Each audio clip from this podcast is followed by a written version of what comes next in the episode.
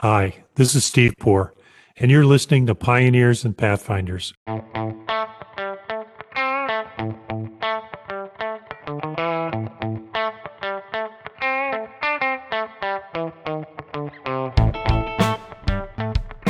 Let's start with Cat Moon's CV. Like many of those changing the industry, it's long and multi layered. She's a lawyer, she's a lecturer at Vanderbilt, she's a writer and speaker, she's an organizer, and she's today's guest on Pioneers and Pathfinders. Getting to know Cat in conversation revealed to me a depth of creativity that no traditional CV can capture, In a wide ranging discussion that moves from Cat's role in the radiology department in Vanderbilt. Yes, that's right, the radiology department to the work she's doing with Design Your Delta. Get to know more about this self described curious lawyer and her thoughts on how empathy will change the shape of the profession. I'm here today with Cat Moon, one of the really remarkable commentators on the legal profession and teacher and author and consultant. Uh, Cat, it's great to meet you and have you on the podcast. Thank you for joining us. It is a true honor to be here to have the opportunity to talk with you. You are a legend. So thank you. Oh, thank you. Well, thank you. thank you. You're embarrassing me right off the bat. Um, so when I I started preparing for these by by listing out things the person I'm talking to have done, their activities, their actions, and when I did that for you, I've wound up with five pages of things and notes. and so it's the Summit on Law and Innovation, the Program on Law and Innovation, the Delta Lawyer, the Human Centered Design, uh, and on and on. And my my first question is, how do you find the time? Do you you do sleep, right? I actually um, value sleep quite a bit, and so while I'm not always ex- as successful as I would like, I do sleep. Um, I think I, in as I've aged, um, both professionally and just in time, have found ways to connect dots through what I'm doing so that while it might seem like a lot, the connections between and amongst everything are pretty strong. And so things happen very organically, which in many ways, while it definitely takes a lot of energy and effort, more often than not doesn't really feel like work. And I also am supported by an incredible network of people like across all of the things that you just mentioned none of those things are the product of my um, efforts alone right so the the collaborations i have with people most certainly fit into all of those things as well. But you know what they say when you're doing what you love it doesn't feel like work right? Oh that's absolutely right. How, how have you found balancing all of these things during the pandemic? Because we we're, we're up on sort of a year of yeah. of living in a different world and that this sort of forced virtual world upon us i think people have a hard time drawing those lines between their personal life and their working life and one bleeds into the other because we don't have anywhere else to go how have you found that impacting you and the students and the colleagues that you work with so, um, you know, I think the impact, frankly, has been pretty profound. I, I do not think my experience is at all unique. Um, when I just, um, you know, jump on Twitter and see how people are doing, you know, this has been an incredibly challenging time. And I think all of us have really struggled with the ability to create boundaries between work and the rest of our lives that certainly felt easier for most of us, I think, in the before times. I mean, I'm sitting to you you can see me because we're on video, but I'm I'm sitting underneath a um, suspended staircase in the front entrance of my home that before was just an empty space and um, was the only place I could put a desk and basically create an office. So I'm kind of in this little Harry Potterish little spot in my office. And it's been, I'm really fortunate that I had the place to put a desk. By the way, it's my desk that I kept from my law office. And when I closed my office in 2018, after I had started um, teaching at Vanderbilt Law School, I told my husband, I don't, I don't want to give up my desk and my chair. Like there were a few pieces of furniture that I'm just like, I, you know, I'm probably never going to have an office again that will require this, but I'm going to keep it. And lo and behold, pandemic like, aha, I have a desk. Aha, you knew what you were doing, you know? yeah. And so who knew? That was definitely not on my bingo card, but um I've, you know, been able to carve out this space. It's been fantastic because I literally walk down the stairs from my bedroom in the morning, grab my my cup of coffee and can sit down and and commence work and it's way too easy, right? For me mm-hmm. to just wander through and say, "Oh, I'll pop down and check email or, you know, work on that paper or that presentation." And so when I get my daily briefings from Office 365 about my screen time and everything, that's a, you know, a real wake-up call. Like, I don't think that's such a good idea. So, um it's it's definitely been a challenge and I'm a champion of creating boundaries and I try to walk the walk and it's still damn hard right now. Um it really is. How have your students handled uh, moving? Yeah. I, I assume Vanderbilt's been mostly virtual for the last year. I, I saw you discussing sort of this instantaneous change, almost instantaneous, where you had, I think I heard you say, a week to move to a virtual environment. Yes. That had to be a shock, not just to the professors and lecturers, but to the students. How have they adapted and handled it, and sort of what, what sort of support do, do you and the university give them in, in changing to a different environment? Our students are so incredibly resilient and I think have risen to this challenge in a way that is just a, a testament to their awesomeness. Uh, they certainly have been incredibly supportive and inspirational for me um, you know, because we're going through this together, right? So we're trying mm-hmm. to figure out how to make things these things work. None of us have had to do this before. You know, Vanderbilt, like most law schools, is a fully in person delivered curriculum. And so, you know, the literally overnight jump to this virtual environment. So we ended last semester, the spring 2020 semester, fully online, as I, as I believe all law schools did. And I think that was a feeling of, okay, we're just going to get through this. We're going to do the best we can. And I just doubled down on focusing on my students as, as humans, as people. And so a lot of my effort and attention and energy was, of course, I wanted to continue to deliver my content. I was teaching legal operations, and um, actually, there were a lot of opportunities to build into the curriculum on the fly um, issues that we were currently grappling with because of the nature of the course I was teaching. So that was pretty cool. And at the same time, you know, I had students who were had family members who were sick with COVID and mm-hmm. had, you know, a number of personal challenges created by the pandemic. And first and foremost was me supporting my students as as humans and as people and that we're going through this challenging time together and so we made it through um, and that's about the, the best we could look at for the spring of 2020 so vanderbilt has maintained um, a pretty robust policy of offering courses in person and virtually, so a dual modality. So any student who wishes to attend in person. The, you know, all the classrooms are being reconfigured to accommodate students who want to physically be in the building. And so a lot of my teaching has been in this dual modality. So I've been in a classroom in a mask behind plexiglass with cameras and mics in the room, and I'll have a few students in the room with me, and then everyone else is in Zoom. And, you know, that has frankly tremendous challenges. I have no regrets at all that that I've been able to deliver content that way and to interact with students and engage specifically for those students the in-person experience is just incredibly important and meaningful and it is really hard to deliver good to everyone when it's kind of you're having to to make accommodations for both modalities which i think you know make the experience not great for anyone um so right Right. That is just a constant learning experience. I mean, I try to do new and better every single time I teach each week. I teach two courses a week, so I'm teaching about four hours a week. And just yesterday in my leading in the law class, I tried some new stuff and I, I bungled something. And my very kind and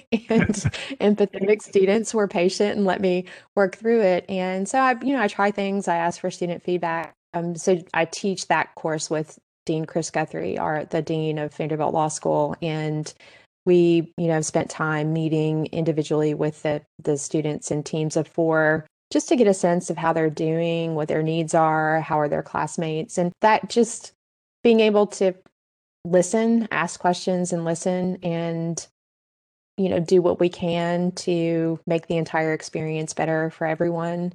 I think has been a primary goal. Um, in Vanderbilt, you know, from the dean down, Vanderbilt, I think, is an institution, and not just the law school, but the entire institution has been, you know, just hyper focused on how can we give everyone involved the resources they need to do the best they can through this experience. Because as an institution, again, not just the law school, but as an institution, Vanderbilt is built on the in person delivery model, right? So there wasn't a deep bench of experience with delivering online content. Right. Um, right. And and I, I don't think that's unique at all to Vanderbilt.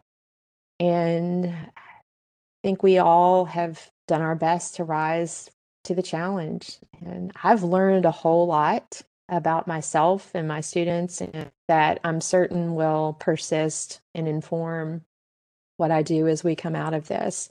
And I can't wait to be back in a classroom with my students without masks and plexiglass.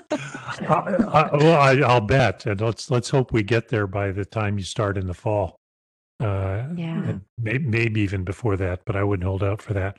What are those one or two things you've learned that you think will be sticky in terms of of how you approach teaching or advising, or whether it's executive education or law students? One big takeaway for me is really leaning into what feels very authentic for me already. And I don't know that it's a standard across higher education specifically, but really leaning into we are a group of humans going through this together. So, um, embracing our humanity and the personal aspects of our interaction so that we can create a strong sense of trust in the classroom, whether it's a virtual classroom or an in person classroom. I believe from the start in my teaching, so I started teaching just one course in the fall of 2017 at Vanderbilt, that I prioritized getting to know my students and making the classroom a safe space and really focusing on the importance of the human elements of our interaction. And living through this past year um, with all the challenges we've faced on various levels has really just confirmed for me the power and importance of that, even if we're not all going through a you know global tragedy disaster whatever right. you call the pandemic and so i think really it's i feel like it's given me permission to do what has always been important to me i felt maybe wasn't typical and so that made me very hesitant to go all in the way i feel that the pandemic has demanded and I think that's because that's how we should operate all the time anyway. Mm-hmm. Yeah, absolutely. So, um, and I've, you know, I'm, I'm getting feedback from students. So I do just random Google surveys to check in. And of course, we get course evaluations. And, you know, the primary takeaway from my course evaluation from last fall, which was 140 students in a course called Law as a Business, the largest class at Vanderbilt Law School. It was not supposed to be 140 students, and we did it um, together. Um, but the overwhelming takeaway from the feedback I got throughout the course was how important um, that human connection and just the sense that I cared about the experience they're having, and not just through the pandemic, but also the experience they're having in the course. And so that constant you know checking in and really that conversation was noteworthy mm-hmm. to the students and really resonated with them and so you know leaning into that i think that in academia we feel this sense of formality and there is a sense that I am the teacher, you are my students, and there should be um, the word formality just keeps coming to mind. And most certainly, there are, you know, ways in which we should operate and not in the classroom setting. And, and I think I'm just convinced now more than ever that when we can really get to know each other and bring into the classroom our whole persons, and whether that's in Zoom and the baby crying behind you or the cat crawling over your head or the dog barking or for me my you know teenager slinking past with his backpack on. Um, you know I think i just want to find ways to move forward and normalizing that and making us all you know feel comfortable showing up fully who we are. I think that's a great observation. I mean, lawyers, the profession's not known for being the most empathetic yeah. of people. And yet, this is a moment that calls for empathy more than any I, have experienced in my lifetime. And, yes. and I know when I talk to less senior lawyers, just to try to help share thoughts with them, one of the pieces of advice I've given them is exactly what you're talking about, which is see your clients and see your colleagues as people and understand yes. they're going they're going through a, a, terrifying time just like you are and don't always make it about the business make it about who they are uh, your observation of seeing your teenager slink through with his backpack or the cat i mean we have this moment right that would where we have a chance to make this personal connection because we are seeing people in environments we would not otherwise yes. have seen them in through Zoom calls. One of the themes, I'm going to change the su- subject a little bit and talk about the Department of Radiology. at, Vanderbilt. At, at, Vanderbilt, yeah. And, and, the reason I bring it up, and I, I, I kid a little bit, but one of the themes I see in your work is this cross disciplinary collaboration and work across not just people with different specialties or interests as lawyers, but different professions, whether it's legal operations, whether it's technologists, whether it's you, you name the profession. And I have a personal belief that those that can exist in a multidisciplinary world are going to have a tremendous advantage. You know, this operating lawyers is a silo yes. in the profession is a is a bad event. So the Department of Radiology sort of stood out to me in looking at some of your things. And I don't want to blow it out of proportion, but I thought it was interesting that here's a what I would think of as as a fairly confined skill set. Now I don't know any. I don't know. I know one radiologist in my life, so I don't profess to be an expert on it. But they seem to have embraced this concept of learning from other professions. And I'm curious as sort of how that evolved and how that fits into your uh, the gestalt of what you're doing. Yes. So um, thank you for asking about it because it really is one of the joys of the many opportunities I have at Vanderbilt um, to connect, collaborate, and develop professionally. And so I'm going to talk a little bit on a macro and a micro level about it. Mm-hmm. So, the macro level, I think if we well, let me back up. I am very big on looking around to see how other people have solved problems like the ones we face, right? And it's actually a core element of effective decision making, um, which, by the way, is the topic I've been teaching my leading and law students recently. So I'm a little obsessed with, with for decision making right now.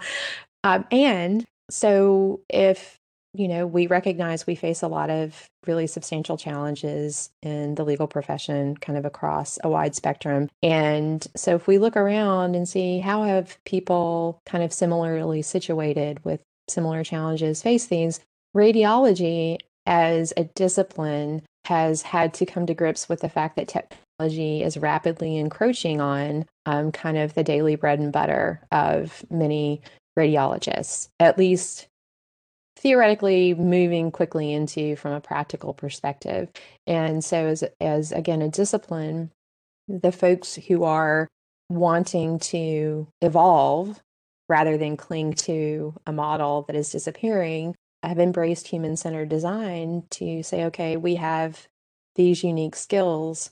how can we leverage them to continue to provide value to people? So if there are certain things that machines are going to be able to do better, then let's embrace that, to use that as a superpower, and let's figure out what our superpower as human radiologists are. The chair of the department at Vanderbilt, Reed Omary, is one of those folks who has just embraced this mindset. So, this is kind of the macro level for the discipline itself. Mm-hmm. And um, he has gone all in. And so, he has had everyone who works on his team get trained in human centered design. And they've been just really keenly focused on innovation. And you know in some respects it's a survival it's a necessity for survival mm-hmm. and you know they come at it from a place we have value to provide let's figure out what that looks like in the 21st century because it's not what it has looked like and guess what it's really exciting and fun and a hell of a lot a hell of a lot more fun than just doing the same old thing for the next 100 years. Mm-hmm. So that mindset, you know, so this is kind of the macro level, like this these are the people in my institution doing these amazing things. And so we connected through a mutual colleague and and we're like, ah, oh, we we are trying to do the same thing in two different places. And we realize that there are so many commonalities between the challenges we face. The largest one being bringing people along with us, right? And so the other stuff mm-hmm. is actually kind of easy, but it's the people who are hard. And uh, so, don't I know that? We, right? Yes. Um, yes. Um, yeah, I would love just to sit and um, listen to your stories. Actually, I'm certain that that could go on for hours and I would just be absolutely enthralled. Um, so maybe next time I can interview you. But back to Reed, uh, he so he and I connected, and then he just started finding ways to bring me into some of the things they're working on. And the the biggest contribution I make is in the program. Um, Medical Innovators Development Program, MIDP. So it's a program in which the School of Medicine funds two to three medical students who have a PhD in a different discipline and they come to Vanderbilt for the purpose of going through the standard uh, medical education experience, but they have an add on that is in innovation and human centered design with the goal being that they will become doctors who may practice, but their primary mission is to actually innovate the delivery of, of medical services. And it's not oriented just towards radiology, by the way. The students choose various disciplines as they go out into the world. But Reed has developed and leads this program, and so I'm on the admissions committee and and help offer you know advice from a different perspective right? I come from a dis- different discipline. And so when i sit in these meetings it's very interesting. And it's and it's not all um, medically trained people. There are i'm not the only non medically trained person around the table. And it's just so interesting because we do bring this real breadth of perspective, right? And it is just an example of, of how the multidisciplinary collaboration can work so beautifully and and so it's just it's as i said it's an absolute joy to be involved in that process. And not only that but i just get to hang out with like these incredibly interesting incredibly intelligent people and have really amazing conversations. And so i'm really lucky. That's fabulous. What what have you taken back from this experience that you've applied in your work with PoLI or your human centered design? And, and, at some point you might want to tell our listeners what you mean by human centered uh, design but, yeah, but what have you learned? So, what have you applied?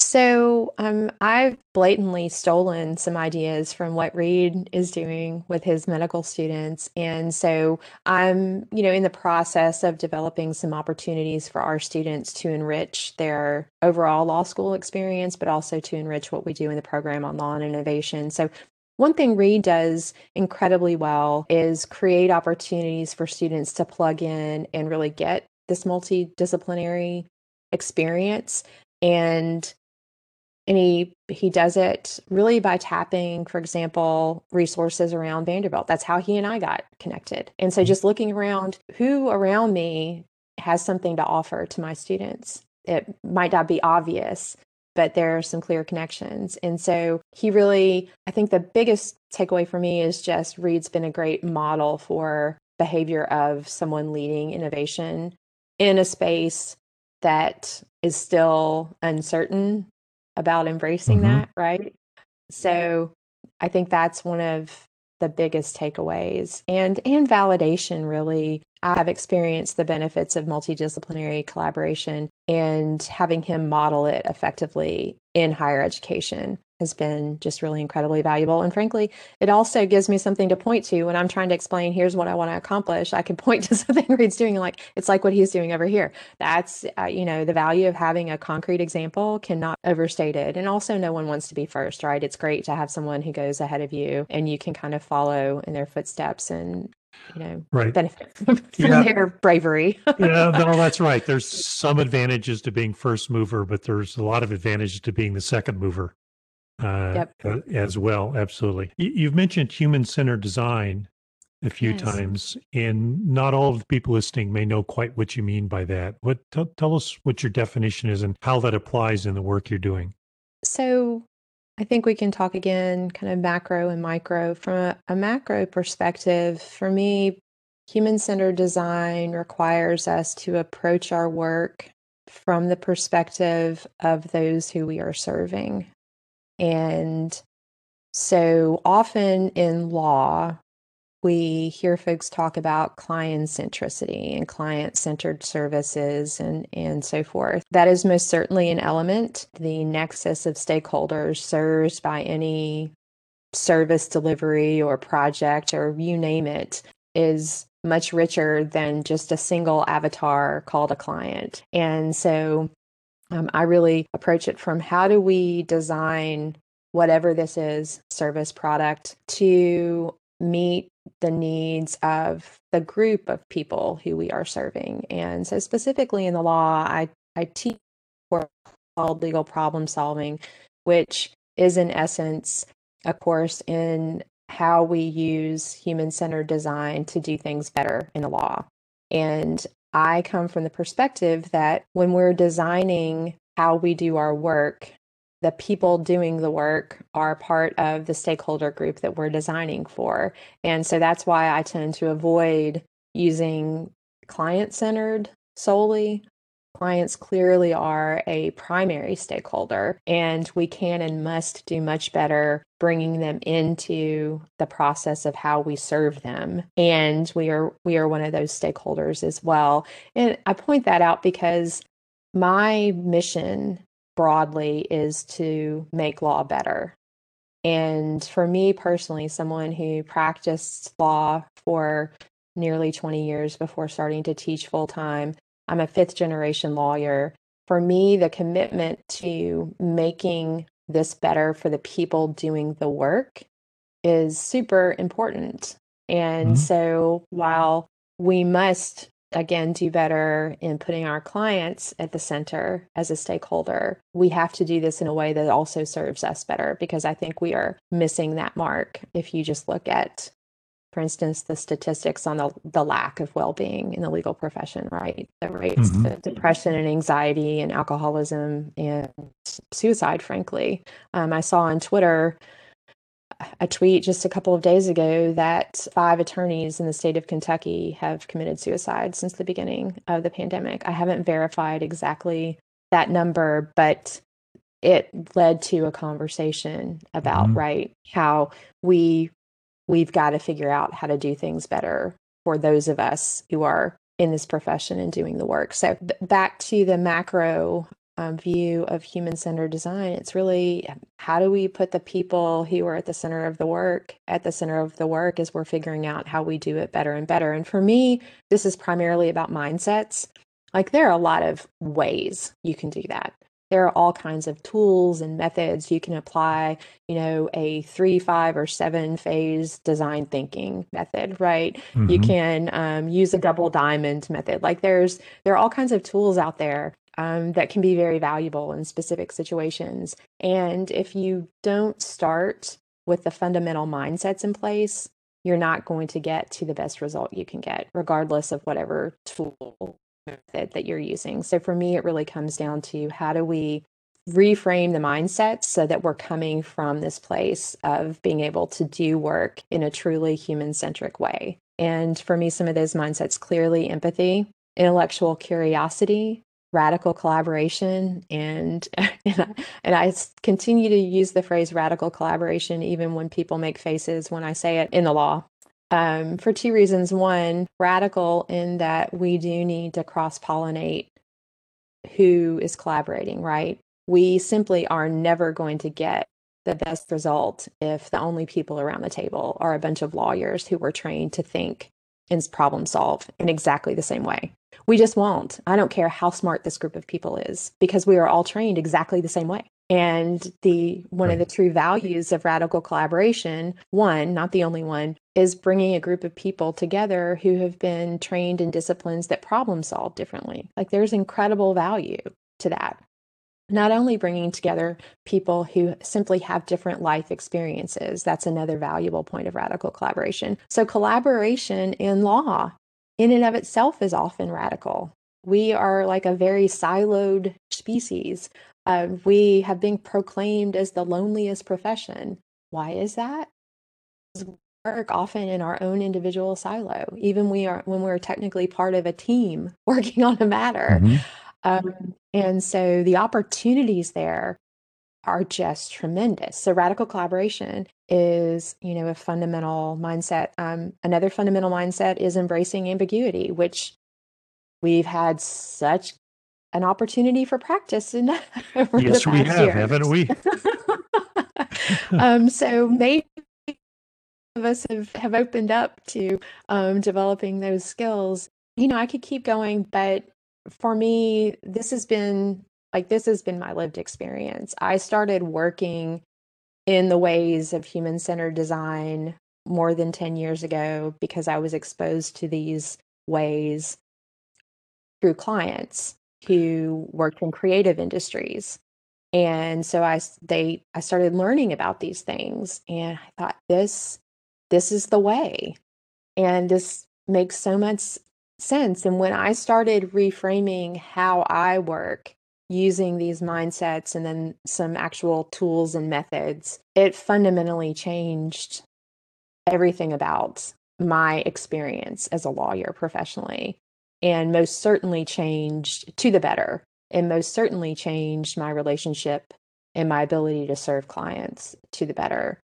And so it's my lived experience. And now you know there's a lot of data most other industries have fundamentally embraced it and and there's data showing that those organizations that embrace human centered design as a value set around which they make business decisions are significantly more financially successful mm-hmm. than those who do not right? So it's not just like, oh, this makes people feel better or I'm going to be more, quote, satisfied as a lawyer. Like your bottom line improves. and so, um, so for me, uh, you know, the opportunity to start by crafting this class at Vanderbilt that exposes students to the mindsets as well as some methods and then we get busy just applying these things you know in um, opportunities and projects working with real clients to help them improve the delivery of legal services specifically. That's often what our project is, but not always. And, you know, and I will say that there are a whole lot of ways that you can kind of slice and dice and this gets down to sort of from the macro perspective what does human centered design look like from uh, in the legal profession? You know the phrase legal design is another example right? So i think most commonly understood to refer to how can we use the principles of designing effective documents and products and those kinds of things to improve access to legal information and understanding and to improve how we serve clients. So, so many places to plug in there. I could have like right. a 45 year conversation about all of that. and it would be fascinating. and it would be fascinating. So you you've you've taught this these concepts now for for a few years at Vanderbilt.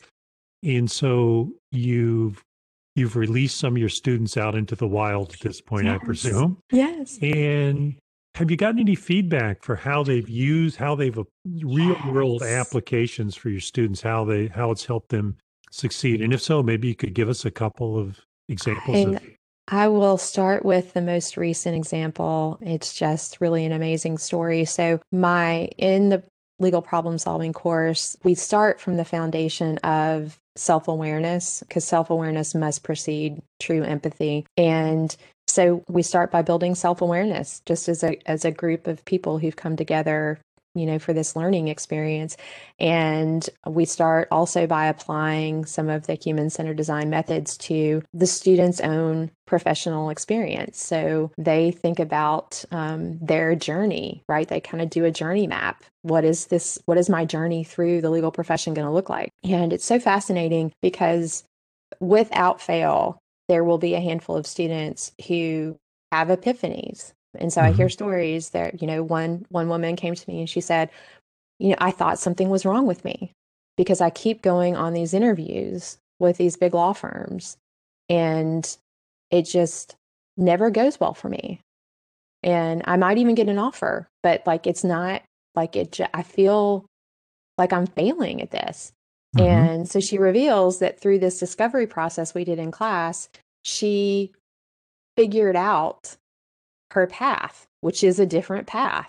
And she said, I never felt like I had permission to walk a different path. Oh, isn't and that interesting? Oh, that floored me, just floored me. So I give the students the opportunity to be really self reflective and intentional about how they choose to proceed, whether it's how they pick their courses in law school and how they pick their first job and what that looks like. So, a student from that class emailed me within the past year and he said, You know, I know from your classes what this life at this big New York law firm I'm at was going to be like. Like, I, I understood what the reality was going to be.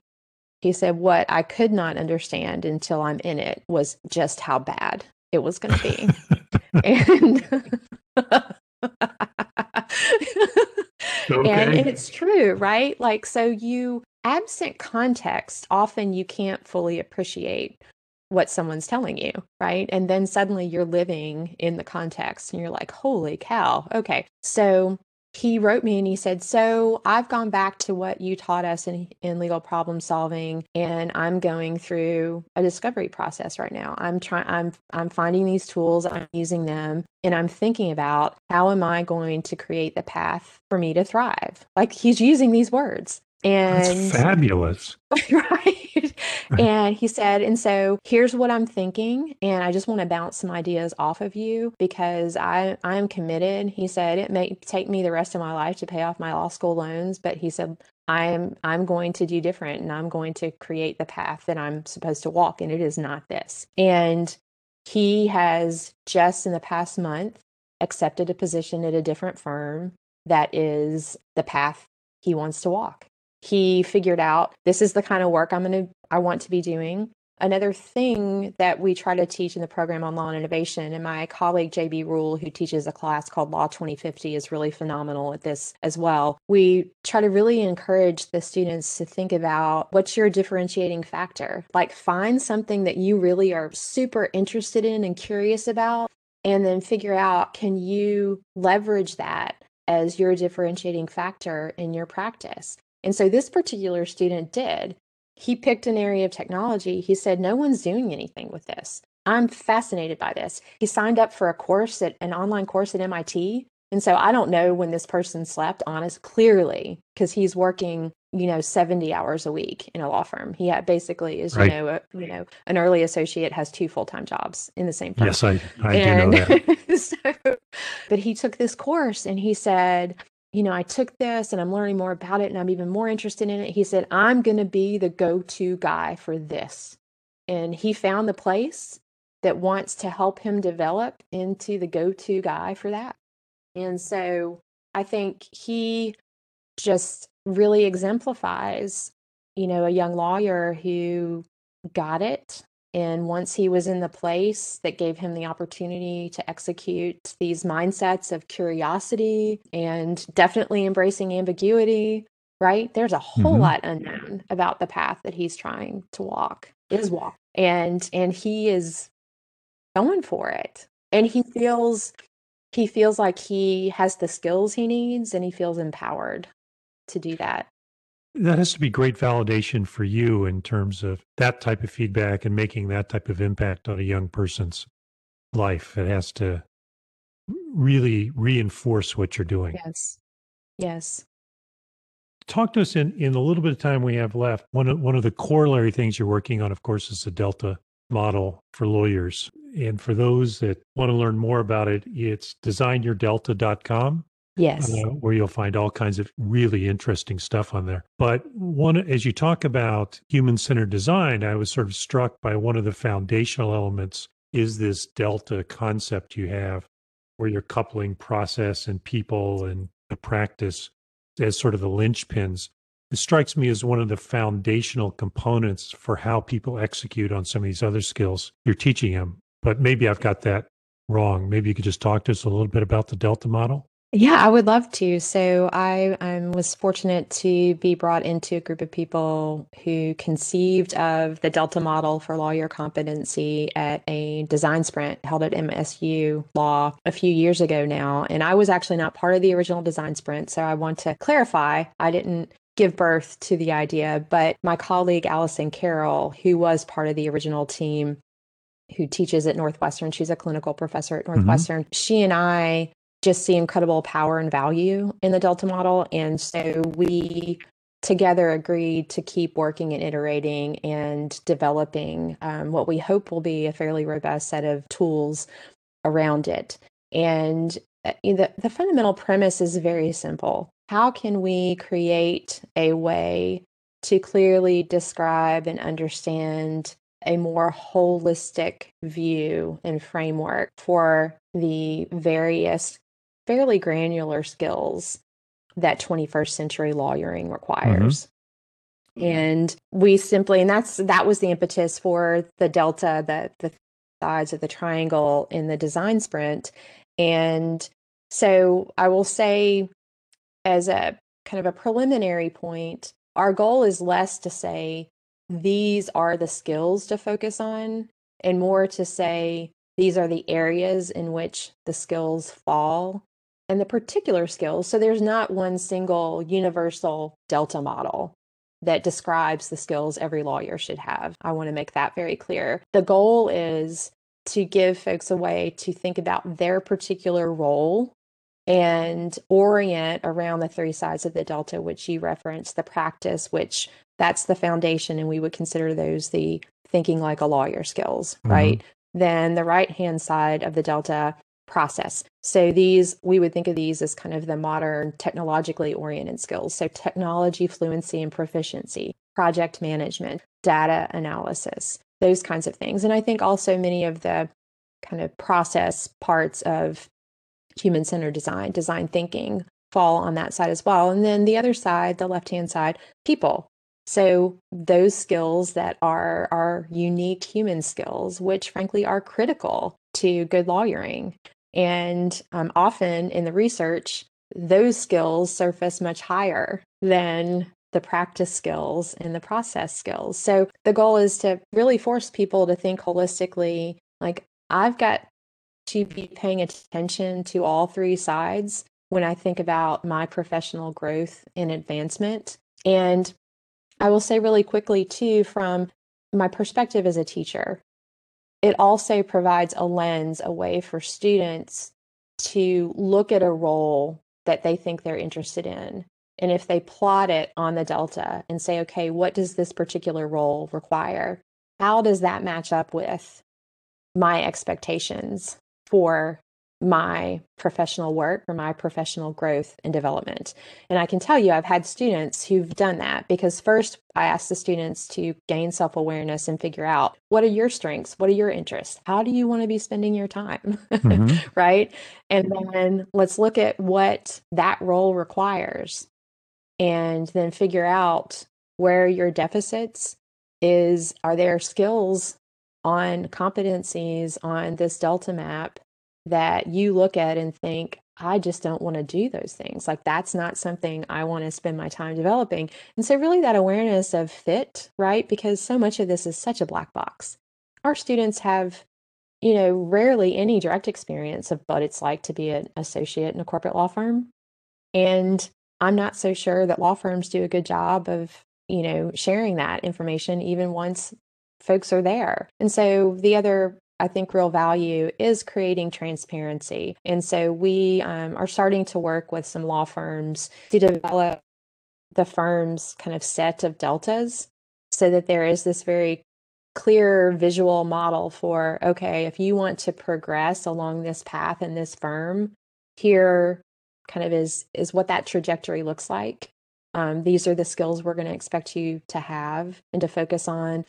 And finally, I think this is incredibly important because I think this is a fundamental way that our current model for professional development in the legal profession is failing. And uh, that is relying primarily on the CLE model to deliver continuing education that focuses primarily on the practice, like the base, the thinking like a lawyer, doctrinal, and related skills. We must start focusing more on ways to learn and grow in those areas that fall on the process and the people side. And we need to value those learning opportunities the same as we value the opportunity to learn about updates in whatever area of law that you're in. And we simply don't consistently in the profession. And so, one of our hopes is by creating the delta that gives equal square footage, right? Each side of it, mm-hmm. it's an mm-hmm. equilateral triangle the practice isn't more important than the process and the people. It takes it all. We hope that this gives people a way to understand and talk about and really value more appropriately the full set of skills that we need to be developing. And I feel certain you would agree with me that learning is a continual process for lawyers. And we've got to find a way to really keep doing that in a more holistic way. And so we hope that the, the Delta model provides some impetus for that, some inspiration for that, and a way to do that. Yeah, I, I agree 100% with everything you're doing and, and what you just said, because I think this focus on the practice and the skills associated with learning a specific code provision or evidence rule or whatever it may be operates to the exclusion of the need to have some thought around the other aspects of your professional life to give people the tools as you described. The young lawyer who was finding a different path gives him a tool set.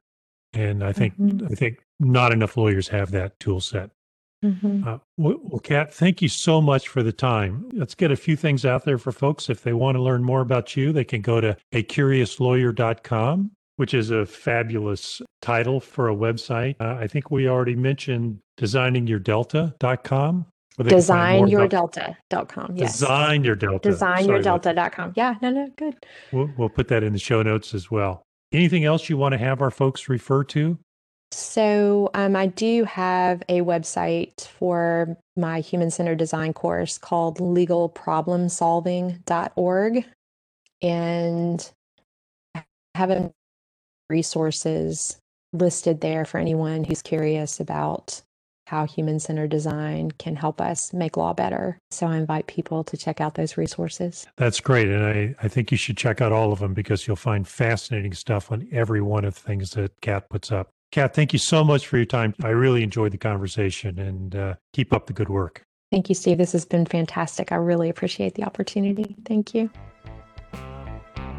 Thanks for listening to Pioneers and Pathfinders. Be sure to visit thepioneerpodcast.com for show notes and more episodes. And don't forget to subscribe to our podcast on your favorite platform.